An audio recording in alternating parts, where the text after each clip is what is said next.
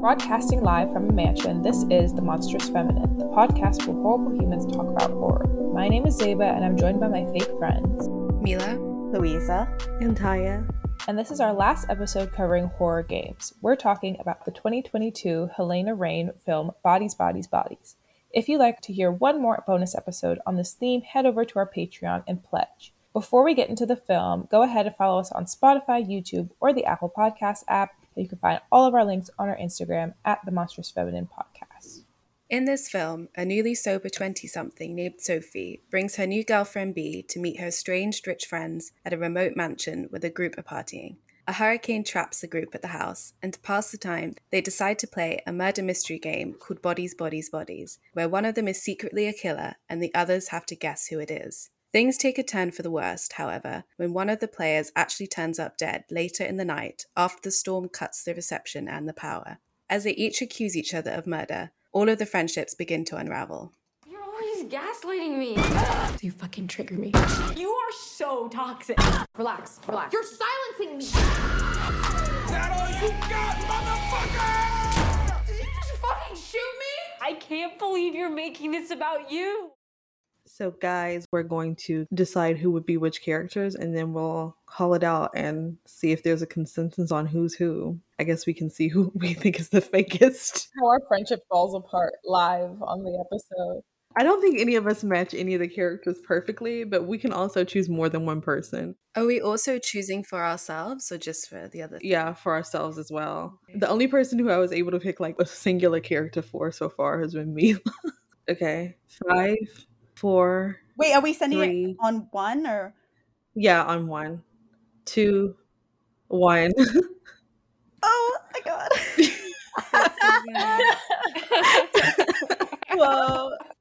Mila, your choices are so so funny. I'm gonna say my logic. Mila, I put you as Greg, and you also put yourself as Greg, and I just thought that would be like it. Like you would just you're, you're be like, off on your own, doing something like not paying any attention. Zeba, I put you as Max because I thought you'd just show up the next day and be like, "Hello."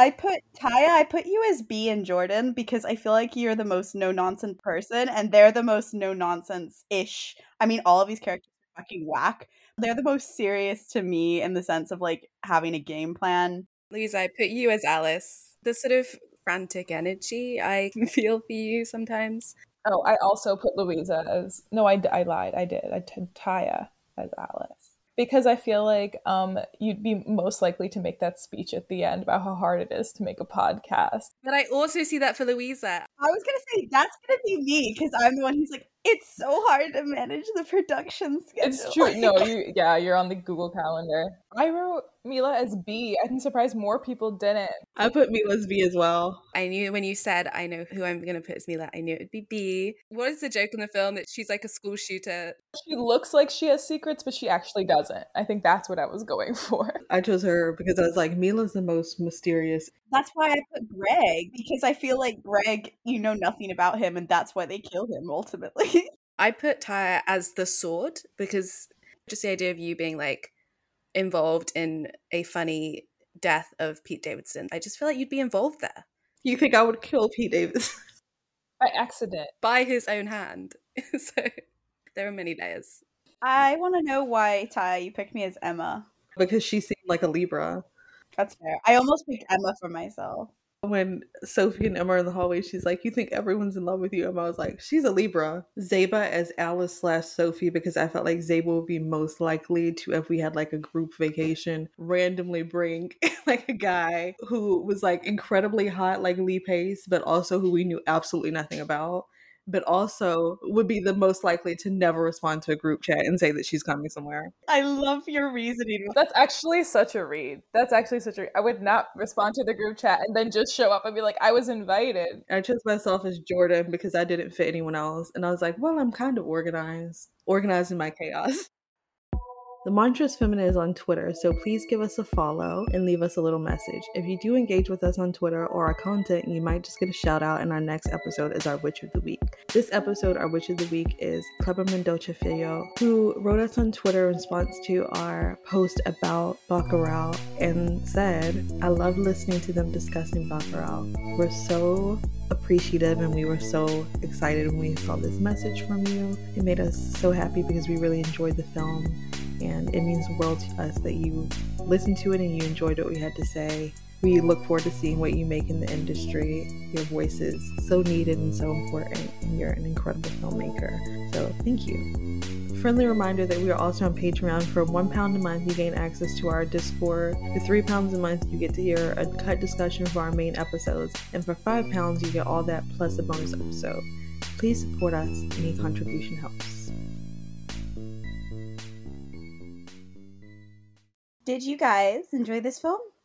I did. It was a, a, a weird experience going to see it. I saw it uh like the day it came out in theaters, maybe seven people in the theater, and it was like some very obvious Gen Z people. And then there were like four middle aged men who were definitely there to see girls covered in blood, and that was kind of weird. One of them was like, the kills weren't even that interesting. And I was like, um, okay. He was here to see girls die. But the movie itself, I felt like was fun. And I think the ending, like the twist at the ending, was not what I expected because the entire time I just kept going through who I thought was the killer. And I thought it was going to be like, the twist is that it was Sophie and she came there to kill them all or something like that. But the twist made it like very funny and a very direct hit of I think our generation honestly and the generation under us of how we kind of exaggerate things, jump to thinking the worst all the time just because we're so exposed to having a way to name things. Like sometimes a negative conversation that you have with people is like immediately like they were gaslighting me.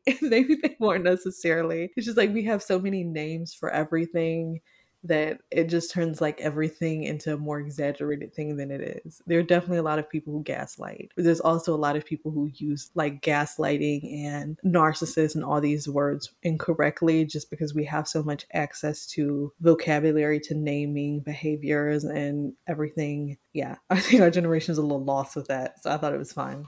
I agree. I decided I liked the film. I went to see it with Mila, and sometimes it takes some time for it to marinate. I was having a good time watching it, don't get me wrong. I actually thought it was really funny, and as you know, I'm a little bit of a hater when it comes to things that are trying to be funny, but this I actually did find funny. I laughed at numerous points. I thought it was a good time, and I decided I liked it because I think it's a good Gen Z horror compared to like other woke horrors that I've seen. I think this one was good. I know it's kind of more of a parody than like a genuine like trying to be woke in horror, but I still think as a result it's still like woke horror. I don't know. I think it was quite good for a criticism of like Gen Z. I think it's done that better than other horrors have, which have tried to be woke, even though they were trying to be woke in earnest. I think this went a better route it's like made for that generation, right? Like, what do they talk about? They talk about narcissism, body dysmorphia, gaslighting. They talk about mental health, addiction, toxic masculinity. Like, they talk about all these like key buzzwords. I thought it was a really good satire of like our generation and like very much soundbite activism that TikTok encourages. Um, so in that way, I thought it was a good horror. I'm glad it went the route of a woke horror, but making a parody of that because as we've spoken about, I think in this podcast before, like when horror tries to be woke it doesn't really land. It comes across as like really cringe because in some ways like horror isn't a pc thing. Like that line that she says like oh like you can't say psycho that's so ableist. Like i thought that was really funny. And it is kind of like that. Like it's very hard to use these kind of buzzwords in horror and make it sound like believable or genuine because horror in itself like if people are dying like you're not gonna have good people in the center really necessarily. You're not gonna have like nice characters or like socially woke characters like and horror is based on like our societal fears so it's going to be difficult to make something that uses like the perfect terminology or something like i think when other films have done it it's been a bit cringe and I, i'm thinking of like the craft remake i'm thinking of like the black christmas remake i'm thinking of they slash them more recently like they just tend to be a bit cringe whereas i think this was more parodying that so it subverted that cringe criticism quite nicely I thought it was funny. I hee heed and ha ha'd. I went a little later and after it had come out. So the theater I went to was like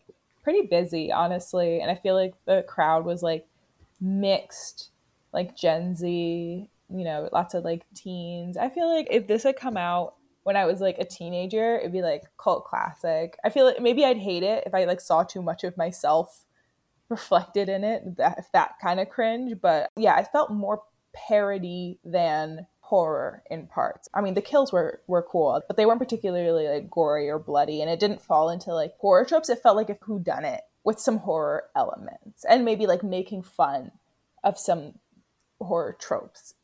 I didn't have the best time. I think I just didn't like the middle. I liked the beginning and the end, but I like did not enjoy the process getting to that point. Sometimes it felt like the characters were too much like mouthpieces for the script. It treaded water a little bit in between like them being genuine characters in like a serious horror film and then it being like an all and out parody. Because like some of the characters really well fleshed out, but then like they'd say something that was I mean, the sort of like confrontation when Alice has her breakdown by the podcast, that whole scene, like sometimes what they're saying, like the whole like you can't say psycho, it's ableist. It just like sounded too like it was picked out of TikTok comments. I just felt like I was kind of dragged out of the experience by that. So you said that it sounds like some of the lines are taken from TikTok comments and it's that kind of brought you out of it.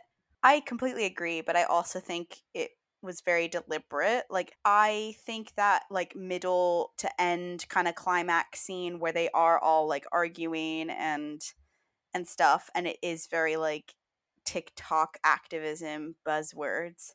That to me felt like the most inauthentic conversation, but I think that was like the point. Like to me it just kind of drew attention to the fact that people are using this language and not necessarily being in earnest. Like I think this film is about like how performative people are that generation can sometimes be because it's impossible to understand all the concepts that they're sometimes like talking about. Of course they're all quite hypocritical. Like one like point that i kind of thought was interesting was when they're talking about whether or not david has a gun in his house and sophie says no no like david's a dick but his politics check out as in he wouldn't have a gun. But then of course he ended up his family do end up having a gun. And it did to me was like, see, I think this film is about like that performative wokeness that someone can appear a certain way and say all the right words, but of course they can also have like kind of conservative views like e.g like uh, david but then ap- apart from that it can also just be like how people are using this language and not understanding the deeper meaning and the implications of that it's it's a bit more of a shallow political understanding i think that conversation that argument in the middle was emblematic of that. Like it felt really inauthentic and like not believable dialogue but for me that kind of felt like the point the fact that they they don't sound believable when they're speaking because actually they're all kind of terrible people right like everyone in this film is terrible so it doesn't really sound like they would be the most caring people societally if that makes sense like caring about on a society level if they can't even make their friendships work Yeah, I think that is also highlighted when Emma and David are having the argument when they first play the first round of bodies, bodies, bodies, and they're trying to figure out who's the killer. And he says, him and her start arguing. He says, like, you don't have an original thought in your brain. It's just recycled shit from like TikTok and Twitter. There's not an original thought up there. Like, I think that is something a lot of people think about Gen Z people in general, but also when she said that his politics check out so he doesn't have a gun, I was like, I don't think having a gun necessarily has anything to do with politics. I think the people who make guns their entire personality tend to be on one political spectrum. I mean, maybe it's because of the area that I'm from in the South. It's not unusual for me to have friends who are left leaning, but their parents have guns in the house for protection. But it doesn't necessarily indicate that they're like MAGA people. But I definitely think like sometimes people have like these connotations of what you can do or what you can have and be a certain way. But I feel like that's a very boxed way to view the world. No one is going to fit into every single part of being leftist or right wing or whatever. There there's always going to be some exception to make you think that a person is different than they really are because people aren't made to fit in a box. So the gun thing, I was like, girl, his parents live in this huge house and you think they have no gun? I think he was closer to somebody who might be a bit more conservative in like how he spoke because he was also revealed to be a bit like misogynistic, right? Like just a bit of an ass in general. So I don't even know why she said his politics check out. For me, that's why it seemed like he's performative in a way, but is actually maybe more conservative or like right leaning. I don't know because I feel like I've met a lot of leftist guys. Like I'm gonna bring the entire situation that happened with Sydney Sweeney recently on social media. The amount of men who are leftist who use that situation to be like violently misogynist towards her, and there were a bunch of women responding to it, being like, "How did you use her parents' politics as a way to sexualize her?" Like people don't necessarily call out men who agree with them politically on being violent misogynist or sexualization as much as they would someone who they disagree with because you assume that person to be safe. After hearing Louise and Ty talk more about like approaching the satire head on as a way to just like really emphasize how performative and superficial a lot of the way young people talk about politics is I get that and I appreciate it more after hearing you talk about it. I think that I beginning the film felt the characters, the actors, like the general setup of the film felt more genuine and it felt like real young people, 20 somethings. And then as the film developed the satire more, it felt more like out of body and a, just like a little bit too gimmicky at that scene near the end. The like confrontation. I think that's just like why I checked out a bit. Like I understand the intention behind it. Like it was spot on like what they were commenting on. I just like I don't think they continue to balance out like the characters being well rounded with the, the satirical voice underneath it. Like I feel like it kind of forgot that in favor of having something to say, which like is fine. I like didn't not like it. I just think I felt quite indifferent to it as I was watching it, and it felt like sludging through the middle for the payoff at the end, which to be fair was worth it. David's character, for example, undermining Emma, Emma's intelligence and like emotional intelligence and just critical thought in terms of when she like tries to accuse him of gaslighting. There are those little red flags with those like self professed leftist guys, if you try to stand up for yourself, if they're like that aggressive back, being like, oh, you don't even know what gaslighting is, which is ironic. You know, everybody's overusing the label, which to be fair, like across the board, people are. But it's like hiding behind that argument as a way to continue misogynistic behavior, especially in a relationship. Even how like they acted towards the fact that they thought Greg was like a vet in the terms of he was out in the military and they were like he's the dangerous one and it was like but greg has been very respectful to all of them there is a association of military people being quite conservative, but out of the two of them, David the entire night had been a lot more aggressive. He was like peacocking in front of Greg because he felt like threatened that he was buffer and taller or whatever. But Greg was like very respectful. He was very chill. He never did anything that was out of line, but they were sooner to think that he was a murderer than they were to think that David was just dumb. Just because they were like, but she said he was a vet. So yeah, he totally probably did kill David. And David was the one who was aggressive to him the entire time. So it wouldn't have made sense. I thought Greg would be the most likely simply because she'd met him two weeks ago and he's like this older guy. And not gonna lie, like I'm not too sure what the age gap was, but it I don't know about it. It was if my bit, friend strolled up dating Lee Pace, I would say good for you. That's fine, but I mean, like I too would immediately assume this like guy that's she's known for two weeks off Tinder is the killer. Like regardless of the vet thing, it was just some like red herring. But the way that they didn't address that age gap or that relationship dynamic at all was really funny to me. Like I think it's very realistic that like okay, your friend brings some guy who's like wildly inappropriate, but you just don't say anything about it. I feel like I would totally do that for somebody who is not like my very very close best friend if it's somebody who i like i don't know i like party with or i hang out with or it's like a friend of a friend i'm absolutely not saying that you're boyfriend looks like somebody's dad or the substitute teacher. Like that's just not my place. If we're in a situation where there's a murderer afoot, that's when I step up and I start saying something. He's a Libra moon. That says a lot. But what does that say? A Libra moon would not be a killer though. If she would have said he was an Aries moon, I would have been like, that's him. I feel like it's funny that we keep saying that the argument they had was like so unrealistic, but when they had that argument and they were saying stuff, there were like certain things that they said that I was like genuinely laughing at because it's like stuff that I feel like are relatable to us. Like when they told Jordan, they were like, You're not even poor, both your parents are professors. And she was like, It's public. I was surprised because they just felt like a very English conversation, especially within the middle class bracket. I think nowadays people in like the ether rich days, air bunnies, I think people do like the ideal of not being upper class or claiming upper class because of the connotations of all the privileges they have. They're a lot more like love to claim oppression.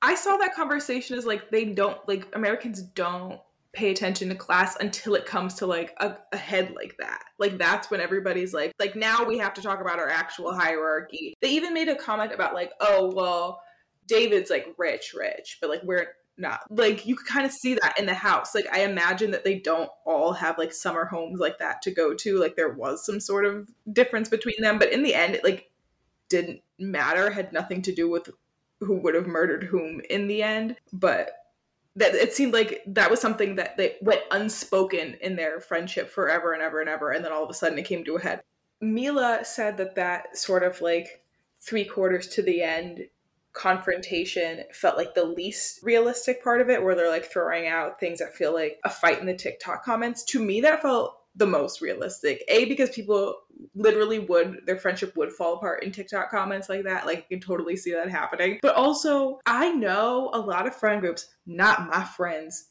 bless me in my situation, who do not like each other. There are whole friend groups who, for years and years and years, they're just friends to take photos together. They're just friends to have somebody to like go on vacation with or to party with because they're supposed to be friends and they have too many mutual friends and you can't you can no longer talk bad about that person like people with all this like deep seated underlying drama where I'm like, this is how this would come to a head. Like, maybe not in such a dramatic fashion as somebody dying, but like all those comments started coming out in that fight where I was like, this is stuff you meant to say to each other for the past, like, who knows how many years. And I think that is what like made that scene really satisfying to me one thing I was struggling with Zeba, like you think the the friendships are realistic. One thing I was struggling with was like, do people really despise each other? Are these realistic characters? And then I was like, to be fair, I just don't know rich people. Like I don't know people who like have their friends as like an accessory so much. I feel like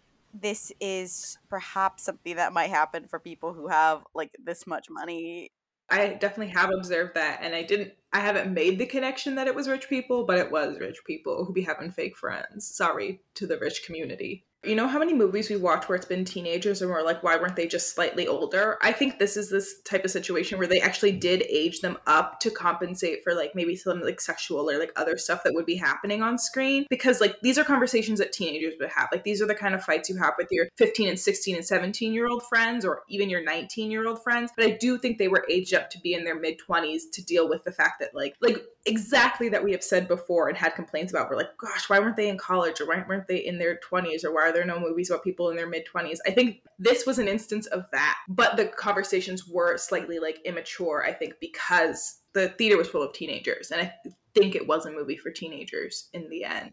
One major criticism of this film, my most serious and major criticism, is that they didn't have the song Slumber Party in it, and I really think they should have. What's the song Slumber Party? Me and your girlfriend play and dress up in my house.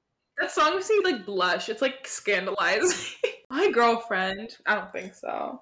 My actual only criticism of the film, I think, it's like such the easy horror criticism, which is just some characterization points. I feel like I would have wanted a little bit more backstory to particularly I think Jordan as a character. Like they just all of a sudden got really pissed at Jordan and was like, You're so organized, you can't do any and I was like, I did not get this about this girl at all. Like it just like it's like said in the argument and you see no evidence of that prior. Well, we wouldn't see her making Excel worksheets. No, no, no. But I mean like she didn't give like like you can make you can make a character seem like really anal about something but they didn't like do that prior so i was like okay. But also like she was also really weirdly sexual. I did not get why she was that sexual. Like if she really wanted to fuck amandla like female competition? Well first of all there's female competition between the the queers with the uh, sophie jordan and b and that was kind of odd obviously this is a point about like fake friends and like shallow friendships and shallow relationships so I, I, feel like it was realistic in that setting. But yeah there was still a lot of female competition particularly the alice and greg one because i was like where did that even come from? Like she spoke to that man for two minutes and alice was like you want to fuck greg i was like whoa. Listen we all want to fuck greg that is true. Yeah. I don't. Louisa, you do. On some level want to fuck Greg. you need to accept that into your heart. It's just a deeper level than the rest of us.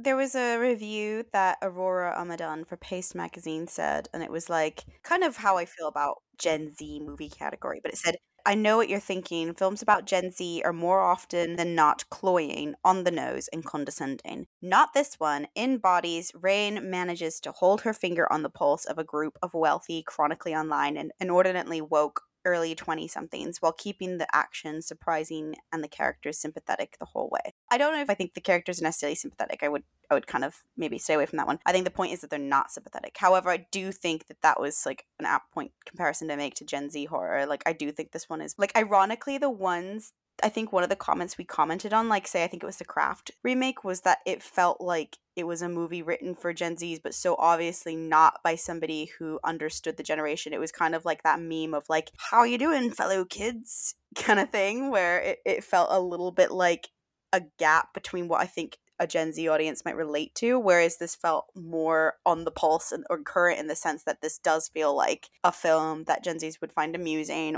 And also, I think I relate to it as well. Like, I'm not saying it's exclusively Gen Z. I think Cusp or like young millennials might also relate to this kind of online terminology and all that kind of stuff. Can we talk about the Lena Wilson New York Times review? So, for anyone who doesn't know, Lena Wilson, a New York Times writer, reviewed Bodies, Bodies, Bodies negatively and said the only thing that really sets Bodies, Bodies, Bodies apart is its place in the A24 hype machine, where it doubles as a 95 minute advertisement for cleavage and Charli XCX's latest single.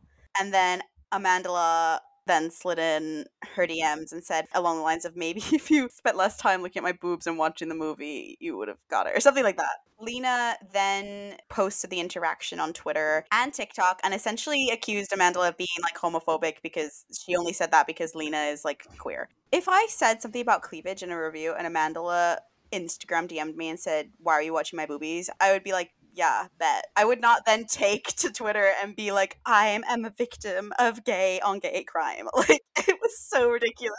She's like, there's social power. As if she didn't DM her privately enacts what power? You took it to Twitter and then you got like some sort of pile on from Amandla fans. It's like you look goofy. As a reviewer who like gets whatever early access, who gets to like sort of set the tone for how people are going to be watching something, it also like ruined a little bit of the movie watching experience for me and I'm sure other people. Like I sat down in that seat, I'm like, all right, let's see some tits because that's what I, that's what all anybody has been talking about in regards to this movie is like is there is there not excessive cleavage? There was boobs i'll admit and i did look upon them. But that being said i don't think it was excessive. I don't think it was lena was definitely referring to like amandla's because Amanda has like a, a larger chest than the rest of the female cast, and that sucks because I definitely relate to that. It is very hard to have big boobs and not have cleavage in a shirt, but that does not mean that the shirt is for cleavage. There are a bunch of like rich party girls. Like this was reflective of I thought the friendship group. Like I, I didn't really get it.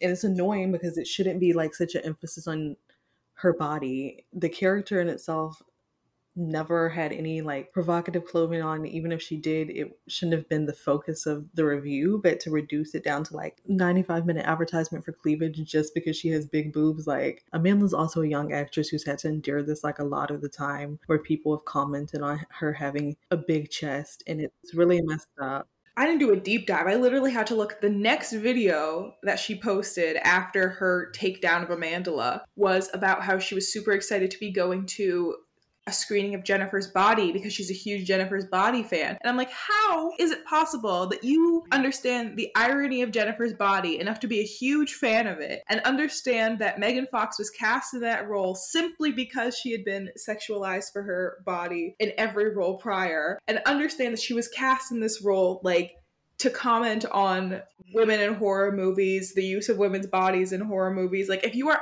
if you are a self-proclaimed fan of Jennifer's body, I don't understand how you write a review like that because that just tells me that you either got your takes from everybody else and were told what to like and don't know what to do with an early screener to have to have your own opinion. I think she was always going to hate this movie based on the fact that she just is biased against the distributor. I think that's the case. It's a very exclusionary take. And if people like A24 films or like neon films, or even if they love Netflix films, whatever, I just like for people to watch movies. I think they're great. I think more movies should be made, especially by people who don't have massive budgets and have great, interesting things to say and make indie film in terms of which film is better between Bodies, Bodies, Bodies and Jennifer's Body, they're very similar. I don't see how you can hate one and like the other if you really enjoy like the satire and commentary on culture. Like I don't I don't know. I think it was more of like a, a personal gatekeepy stance of like I'm gonna just hate this because of who it came from. We could like also read some of other point that Lena made so that because there were obviously other points in this review and I think some of them were somewhat interesting like what Lena said otherwise for example, she said, This could be a scathing satire. Instead, Bodies, Bodies, Bodies is so intent on oozing cool kid apathy that it serves up a whole lot of nothing. Dot, dot, dot, I skipped ahead. But these privileged prats get their comeuppance, sure, but the moral lands with a whimper rather than a bang. This was little more than a movie about terrible rich people that was made so other rich people could laugh at it and think, Thank God I'm not terrible. So I thought that was an interesting point about, like, do you think this film would make the people who it's mocking reflect. Because we talk about that a lot when we do reviews of like we don't think this would land because we don't think that the audience would be reflective when they watch it.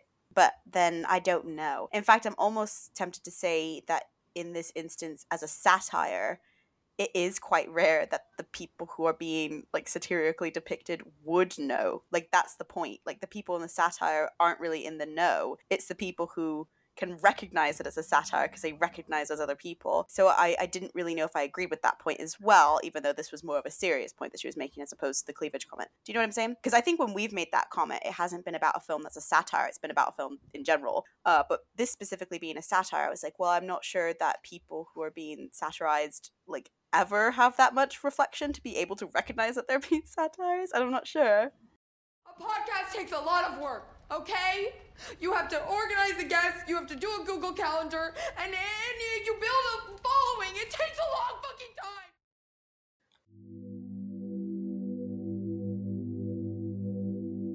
Thank you for listening to The Monstrous Feminine. Be sure to follow us on Instagram, SoundCloud, and Spotify at The Monstrous Feminine Podcast and on Twitter at The MonFemPod. Subscribe to our YouTube channel, rate and review us on Apple Podcasts and Spotify, and follow us on TikTok at The Monstrous Feminine Pod for podcast clips and more fun. Brooms up, witches out.